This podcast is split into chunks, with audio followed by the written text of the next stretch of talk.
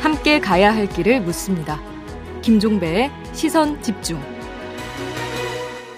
네, 지금 스튜디오에 더불어민주당의 박주민 의원을 모셨습니다. 여쭤봐야 될 게 크게 두 가지가 있는데요. 아, 시간 아껴서 좀 하나하나 차례 좀 짚어보도록 하겠습니다. 네. 어서 오세요, 의원님. 네, 안녕하십니까. 네, 일단 그, 어, 법사위 민주당 간사를 맡고 계시지 않습니까? 네, 맞습니다. 어제 의원총회에서 결정된 내용부터 좀 여쭤봐야 될 것 같은데요. 어제 법사위에서는 이제 검찰로부터 어, 수사권을 어, 추가로 음. 분리하는 법안을 4월에 통과시킨다. 이후에 그러니까 수사권이 경찰에 집중되는 문제를 음. 어, 해소하기 위해서 음. 경찰에 대한 감시 장치 및 어, 경찰 재편 관련된 법안도 음. 신속하고 강력하게 추진한다. 네. 두 가지가 결정이 된 겁니다. 그래서 지금 이 법을 처리하더라도 3개월 시행 유예한다. 그렇죠. 예. 그래서 그 유예 기간 동안에 이른바 한국형 FBI 그러니까 뭐 그게 이제 그 전에 이야기했던 중수청인이 특수청인이라고 하는 바, 그러니까 그 표현을 그걸로 이해하면 되는 거죠. 조금 다릅니다. 좀 다릅니까? 예. 음, 어떻게 어, 다릅니까? 어, 한국형 FBI는 좀 장기적 과제인데요. 음.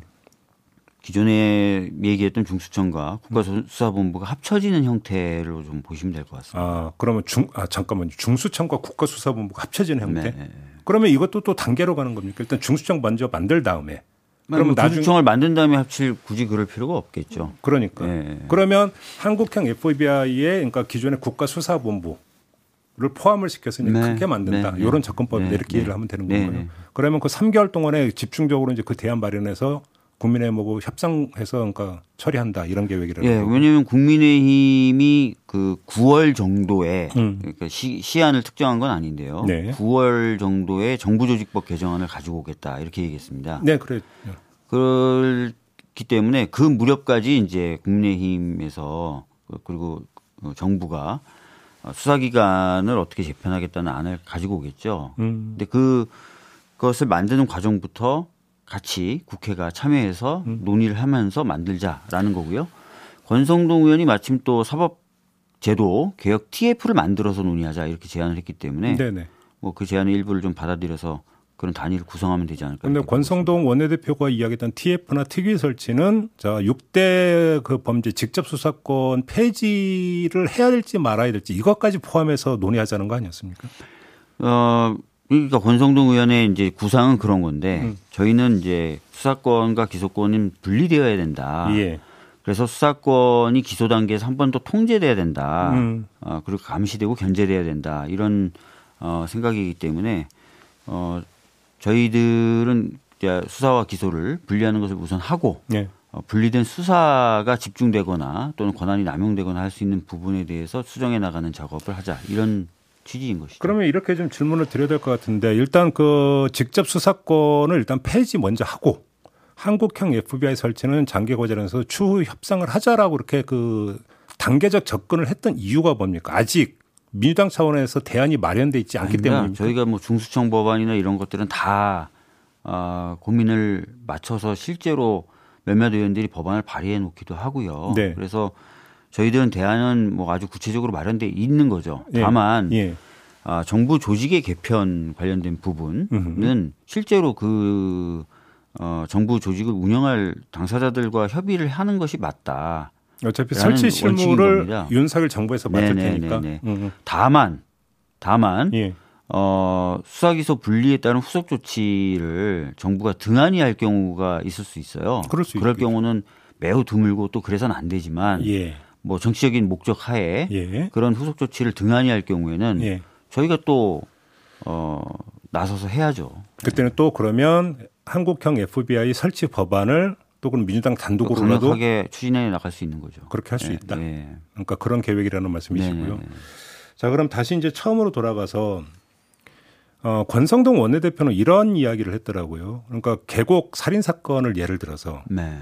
검찰의 존재, 그다음에 검찰의 수사 역량을 보여주는 하나의 예로 지금 그 제시를 하면서 네. 근데 그 직접 수사권을 전부 다 박탈하면 어떡하냐 음. 이런 이제 비판을 했거든요. 어떤 음. 말씀 주시겠습니까? 그러니까 지금 나오는 많은 반론이 경찰은 수사를 잘, 잘 못하고 네. 검찰은 수사를 잘한다 음. 이 전제가 깔려 있는 거예요. 네네네. 네, 네. 그런데 경찰의 수사 어떤 그 능력이라든지 음. 음. 기술이라든지 이런 것들을 어 신장시키지 않고 음. 지금은 검찰이 잘하니까 계속 검찰이 하게 하자. 음. 음. 이거는 사실 말이 안 되는 거거든요. 네네. 어 그래서 경찰의 어떤 조직적인 충원들 그 다음에 음. 어, 수사 능력의 강화 음. 이런 것들 해 나가면서 음. 어그 추진이 돼야 되는 거고 또 그렇게 될 거기 때문에 네. 지금 현 상황만 놓고 음. 지금 현 상황이 이렇기 때문에 무조건 어 이렇게 돼야 된다라고 말하는 것은 좀 안 맞는다 이런 생각을 가지고 있는 거죠. 예. 그 지금 검찰에서의 조직적이고 집단적인 반발 움직임에 대해서는 어떻게 평가를 하십니까? 아, 사실 이제 어제 의총에서도 이에 대한 이야기가 좀 나왔어요. 예. 나왔는데 어떤 분이 이런 얘기를 하시더라고요. 음, 자기는 원래 그 수사권을 분리하는 것에 대해서 반대했는데 검찰이 이렇게 집단적으로 하는 거 보니까 더 해야 되겠다는 생각이 들더라. 왜냐하면 공무원이 음. 어떤 제도를 개편한다는데 저렇게 집단적이고 음. 공개적으로 이의를 표명하는 것 음. 매우 드문 일이죠. 예. 근데 저런 일이 아주 수월하고 음. 너무 당연한 것처럼 하는 거잖아요. 그래서 음. 그 의원이 얘기하시기를 어, 법 위에 있는 존재라고 스스로를 생각하는구나 검사들은 이런 느낌을 받았다는 거예요. 그래서 검사분들도 좀 그런 시각을 갖고 계신 국민분들이나 이런 사람들이 많다라는 것을 좀 염두에 더 주셨 더 주셨으면 좋겠습니다. 혹시라도 본회의 표결이 만약에 이루어진다면 표결 과정에서 민주당 소속 의원님 가운데 당론과 다르게 그 표결에 임할 가능성은 제로라고 그렇게 확신하십니까? 제가 뭐 사람들 마음속을 다 아는 건 아니지 않습니까? 네. 이건 기명 투표죠. 이거 아니죠. 그 아, 기명 투표죠. 예. 그렇죠. 이건 뭐 예, 그러니까 인사와 관련된 예, 게 아니니까. 예, 예 그렇죠. 음. 예. 찬반은 그러니까 전부 다 이제 표시가 되는 네, 거고. 네, 네. 지금 그 문재인 대통령이 거부권을 행사해야 된다라는 주장이 일각에서 나오고 있는데요. 네. 혹시 청와대하고도 이게 사전 조율이 됐던 내용입니까? 음, 어제 진성준 수석하고 같이 이제 백부를 하는데 진성준 수석에게 기, 자가 그런 질문을 했어요. 예. 했는데 진성준 수석은 이 사안에 대해서 청와대가 특별한 의견이 없다. 음. 이렇게 답변을 했거든요. 아마 그 정도 수준이 아닐까 싶어요. 특별한 의견이 없다는 것은 특별히 거부할 이유도 없다는 뜻이 함축되어 있다는 국회가 법을 통과시켰고 예. 그 법이 뭐 굉장한 문제를 갖고 있어서 음. 뭔가 거부돼야 될 만한 사안이 아니라면은 예. 어, 행정부 수반으로서 음. 거부하기는 어렵겠죠. 예. 그렇게 보시는 거고요. 네. 지금 국민의힘 같은 경우 필리버스터를 행사할 가능성은 거의 뭐 100%인 것 같은데 어떻게 대처할지 요 전략도 좀 논의가 됐습니까? 그 부분에 대해서도 이제 그 진성준 수석이 좀 여러 가지 이야기를 했는데요. 네. 어, 뭐 의장님하고 긴밀하게 소통하고 있고 그 방안에 대해서도 검토 및 준비하고 있다고 하더라고요. 박병석 의장도 그러면 본회에서 그러니까 처리하는데 일단은 그 큰 기조에선 동의를 하고 있는 걸로 확인하셨습니다. 그 사실은 그 부분은 제 담당은 아니에요. 네. 네. 그래서 그 제가 아주 구체적이고 세밀하게 말씀드리기는 어렵고요. 음. 어, 하여튼 원내대표나 원내수석 입장에서는 뭐 나름 그 부분에 대한 대비를 잘 해나가고 있다라는 발언을 의총장에서도 했고 예. 어제 기자 질문에도 그런 답변을 했습니다. 알겠습니다. 네. 지금 언론개혁 법안도 지금 이야기가 됐잖아요. 네. 근데 좀 일단 좀 그 이건 나중에 따로 또 이야기를 해야 될 부분이에요. 네. 요것만 좀 여쭤보고 싶은데 현재 지금 언론 미디어 특혜가 가동이 되고 있지 않습니까? 네. 활동 시한이 다음 달 29일까지인 걸로 제가 알고 네. 있는데 그러면 그때까지는 민주당이 법안을 뭐 해서 그 처리한다 이런 건 아니고 29일까지는 기다린다라는 겁니까? 계속 논의는 해 나가겠죠. 물론 논의는 하고. 네. 그러니까 이거는 그러니까 4월 안에 처리는 아니라는 겁니까? 그렇죠. 이제 당이 예. 어 여러 가지 의견들을 반영해서 어쪽 그 당의 어떤 어, 입법 방향을 어제 정한 것이다. 음, 그거는 보시면 될 것 같아요. 언론개혁과 네. 관련 법안은 4월 처리는 아니다. 네네. 알겠습니다. 그 정도로 정리를 하고요. 서울시장 출마를 결심을 하셨죠? 결심을 했죠. 이유를 좀 말씀해 주시겠습니까? 아, 새로운 시대의 흐름에 맞는 새로운 어떤 서울, 음. 어, 또 서울에 대한 새로운 비전 이런 것들을 좀 어, 만들 필요가 있다라고 생각을 했고 그러려면 어, 세대 교체 세대 교체가 필요하지 않나라는 생각을 가져서 나오게 되었습니다. 세대 교체라고 한다면 그럼 교체 대상은 어떤 세대가 되는 겁니까? 어, 사실은 이제 지금 이제 현직 시장님도 젊은 세대라고 보기는 어렵죠. 그리고 이미 삼선을 하신 분이고 서울시장으로서 이른바 이제 86세대에 네. 속하시는 분이죠. 네. 그래서 뭔가 좀 어, 다른 시각과 음. 이런 것들로 서울을 좀 바꿔보고 싶은 마음에 나오게 음. 됐다는 음. 말씀드리겠습니다. 그러면 그 세대 교체의 대상은 86이 되는 겁니까? 구체적으로? 음, 86이 이제 사실은 주 대상이 될 수도 있겠죠. 음. 어, 근데 뭐 어떻게 보면은 교체라고 하는 것에 방점을 좀 찍기보다는요. 새로운 세대 진출에 좀 방점을 찍어주셨으면 좋겠어요. 아, 아 네. 예, 예. 무슨 말씀인지 알겠네요. 네. 어제 저희가 송영길 전 대표하고 인터뷰를 했는데 네. 송영길 전 대표의 지금 출마를 놓고 여러 가지 이야기가 나오고 있지 않습니까? 네. 이젠 경쟁자라고 보셔야 될 것 같은, 봐야 될것 네. 같은데 네. 송영길 전 대표의 출마에 대해서 어떻게 생각을 하십니까? 뭐 여러 가지 이제 평가를 하시는데요. 우선은 그 대선 패배에 대한 책임을 지고 이제 사퇴한 지도부죠. 네. 그리고 또 팔력 용태론까지 거론을 하셨던 분인데 네. 맥락 없이 좀 명분 없이 좀 출마를 다시 하신 것 아닌가 음. 어, 라는 생각이 많은 의원들의 좀 공감대를 이루고 있는 것 같고요. 네. 그래서 이제 그 부분이 좀 문제가 되는 것 같고 또 하나는 이제 출마하는 과정에서 음. 어, 뭐 누군가의 뭐 뜻이다. 뭐 이런 식으로 한 것도 지금 보면 좀 말이 좀 많이 나오는 것 같습니다. 예. 말이 많이 나온다는 것은 좀 부풀려졌다 내지 사실이 아니다 이런 말씀이신가요? 그러니까 제가 확인한 바로는 사실과 좀 다르고요. 또 이재명, 이재명 고문의 뜻이 아니다. 많은 분들이 확인한 바로도 좀 사실과는 다른. 아무튼 근데 네. 정성호 의원을 만난 건 사실이잖아요. 저도 정성호 의원이 자주 만나는데. 그 자체는 네. 이재명 고문의 뜻하고 연결 지을 수 없다. 저도 이재명 고문하고 통화도 하고 음. 이재명 고문이 저를 응원한다는 얘기도 했고. 아 그래요? 심지어는 미안하다. 뭐. 뭔가 혼선이 생긴 것 같다. 이런 아, 얘기도 하시고. 아 잠깐만 그렇게까지 이야기했어요? 네. 이재명 고문이 직접? 얘기하셨죠. 그럼 그 혼선이라고 하는 게 송영길 전 대표 출마를 그 염두에 두고 한 발언으로 이해를 하면 되는 겁니까? 네. 아주 자세히 제가 말씀드리긴 좀 그렇고요. 예. 네. 아무튼 그렇게 이야기한 건 맞습니까? 이재명 고문이? 혼선이 좀 생긴 것 같다. 어 그래요? 알겠습니다. 박지원 공동 비대위원장이 부동산에 무리를 일으킨 분들은 출마하면 안 된다는 취지의 주장을 했습니다. 네. 그러면서 서울시장 후보군에 대해서는 다른 사람을 또 이야기를 했던 건데 그거에는 사실은 좀 의원님도 염두에 둔 게 아니냐는 해석이 일반적인데 어떤 말씀 주시겠습니까? 임대차 3법 이야기가 좀 자꾸 나오는 것 같습니다. 근데 음, 임대차 3법이 시장에 음. 어느 정도 혼선을 준 부분에 대해서는 저도 죄송하다는 말씀을 드리고 음.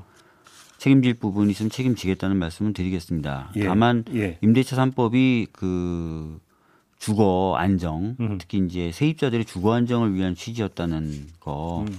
그리고 일정 부분 또 효과도 거두고 있다는 부분. 특히 예. 원희룡 국토부 장관 후보조차도 음, 음. 임대차 3법 폐지는 안 된다는 입장이지 않습니까? 네. 어, 조정은 해도 음. 폐, 이게 굉장히 선한 의도에서 만들어진 법이고 음, 음. 일정 부분 효과를 거뒀기 때문에 폐지는 안 된다라는 음. 입장일 정도인데 그래서 하여튼 이런 그 입법의 취지나 이런 부분은 박전 비대위원장님도 공감하시지 않을까 싶습니다. 근데 좀그 네. 이제 월세 올려받으셨던 부분들에 대한 염두에 두고 했던 건 아니냐라는 해석도 있던데. 그 부분에 대해서는 제가 이미 이제 사과를 드렸고. 음. 그때 어. 부동산에서 했다는 예. 거죠. 아니 그 실제로 통과된 법하고는 좀 상관없는 케이스죠. 왜냐면은 제가 이제 그 부분에 대해서 공격받는 거는 일단 사, 사과는 드렸고 네. 또 사과 안 드리고 뻔뻔하게 그런다고 생각하시면 안 예, 되고. 예. 두 가지지 않습니까? 법 통과를 앞두고 갑자기 뭔가 계약을 바꿨다. 내용을 바꿨다는 거 하나 하고 음. 법을 위반한 것 아니냐. 두 음. 가지인데 갑자기 바꾼 게 아니라요. 그 전에 사시던 분이 나가시겠다 그런 거예요. 음. 본인이 원래 집이 있으세요. 그래서 음. 자기가 그 집으로 갈 테니까 빨리 좀 어떻게 좀 해달라라고 해서 어 계약이 이제 바뀌게 된 거고 새로운 분하고 계약을 한 거기 때문에 갱신 계약이 아니라 신규 계약인 거죠. 그러면 어, 통과될 법에 통과된 법에 따르면은 어떤 어, 인상률이나 이런 거에 대한 적용 기준이 없는 상태였고 음, 음, 음. 그래서 시세를 기준으로 아마 계약이 된 것 같아요. 음. 근데 시세보다 다소 쌌지만 어, 하여튼 올라가긴 올라간 거 아니냐 이렇게 임대차 3법을 어긴 게 아니다 이 말씀이신 거죠? 법 위반은 그러니까 두 가지 오해 중에 하나가 이제 법 통과를 앞두고 갑자기 막 네가 음. 몇 푼이라도 더 받으려고 한 거 아니냐. 근데 그게 아니라는 점하고 취지에 반한 행동은 네, 아니었다. 법, 법, 위반한 거 아니냐 법을 내놓고 음. 그것도 아닌 거고 그래서 알겠습니다. 하여튼 죄송하고 송구스럽고 좀 더 챙겼어야 되는데 그렇지 못했던 점에 대해서는 저도 반성을 많이 하고 있는데 예. 어, 시중에서 오해하고 있는 두 부분은 좀 사실과는 다르다. 좀 억울하다. 예? 억울하다. 죄송하다. 네, 시간이 다 돼서 네. 지금 오세훈 서울시장이 지금 1년 되지 않았습니까? 네. 그럼 오세훈 서울시장 1, 년에 대해서 평가를 하신다면 뭐 어떻게 평가해 사실 이제 오세훈 시장님은 아까도 말씀드렸지만 삼선 시장님이세요. 네, 젊은 분들 잘 기억을 못 하시겠지만 음. 이미 재선을 하셨고 네. 이번에 하셔서 삼선이고 이제 사선을 도전하시는 음. 건데 음. 사실은 이 삼선 기간 동안에 특별히 기억되는 게 없지 않습니까? 오히려 무상급식에 반대했다가 서울시장이 물러났던 음. 점 음.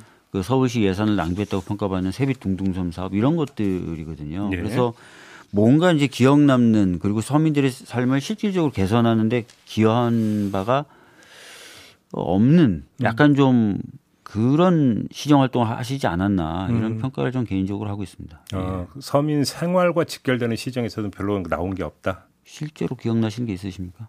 음, 제가 답할 건 어떻게 뭐 경선 통과는 자신하십니까? 어, 사실은 지금 그좀 답답한데요. 경선 자체에 대한 일정이나 이런 것도 안 나오고 있고 오히려 지금 출마하고 절차에 따라 등록한 사람들조차도 움직이지 못하게 된 상황이라서 음, 음. 음. 굉장히 좀 답답하고 그런데 정식적인 절차가 좀 시작이 된다면은 여러 가지 비전을 좀 밝히면서 음. 당당하게 맞서야죠. 네. 알겠습니다. 자 오늘 말씀은 여기까지 듣도록 할게요. 고맙습니다, 의원님. 네, 감사합니다. 더불어민주당의 예. 박주민 의원이었습니다.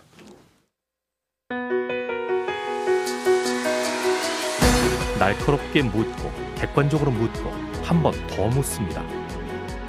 김종배의 시선 집중.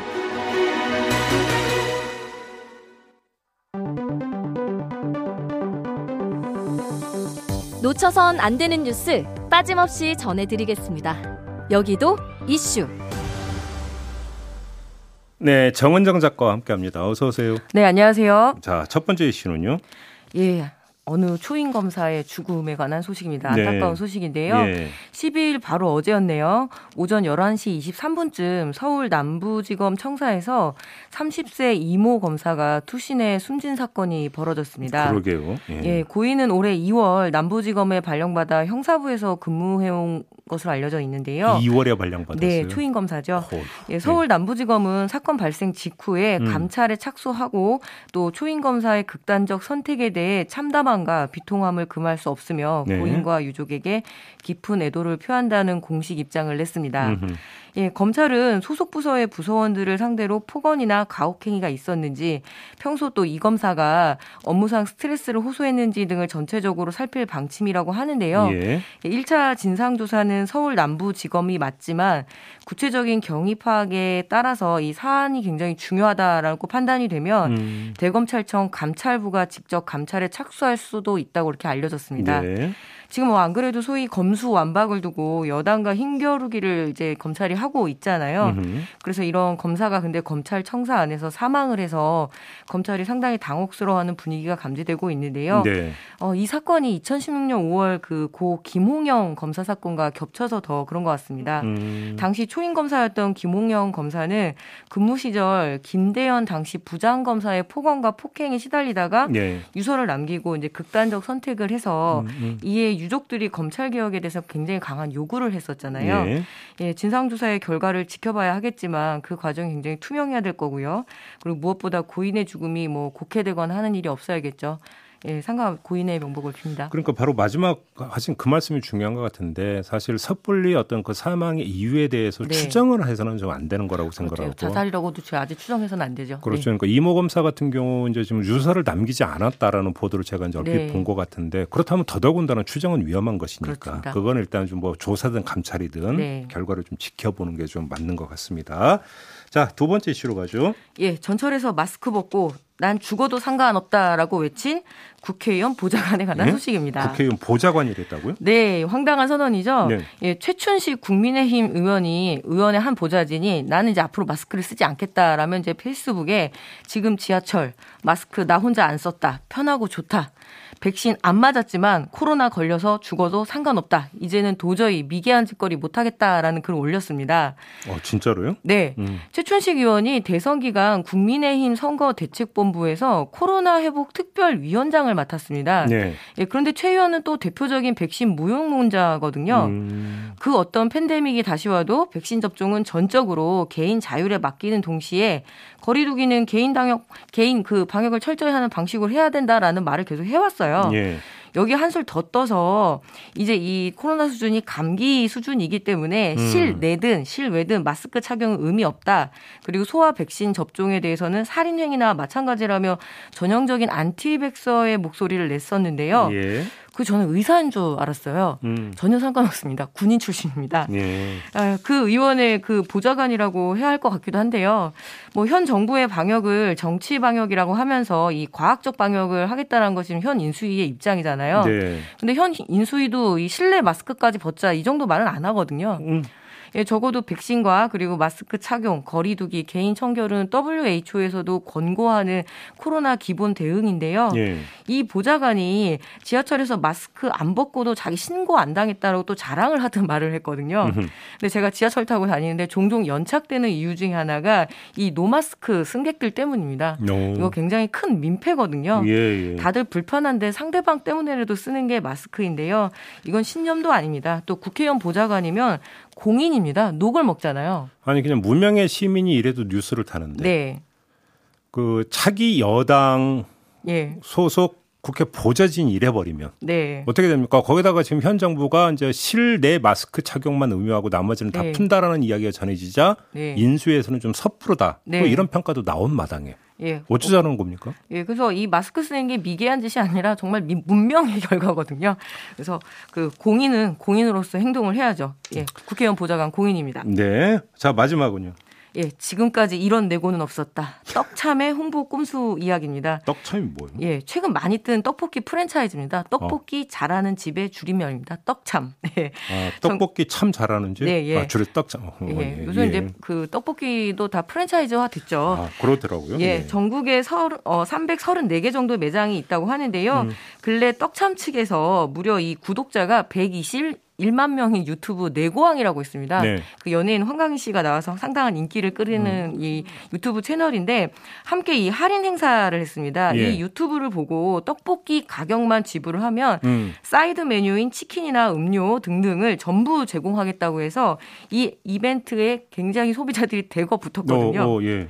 그런데 막상 이벤트가 시작이 되자 일부 가맹점들은 품절이 되었다. 음. 그리고 이제 코로나에 걸렸다. 또 어떤 가맹점은 배달비가 무려 9천 9,500원으로 인상이 돼서 에? 예.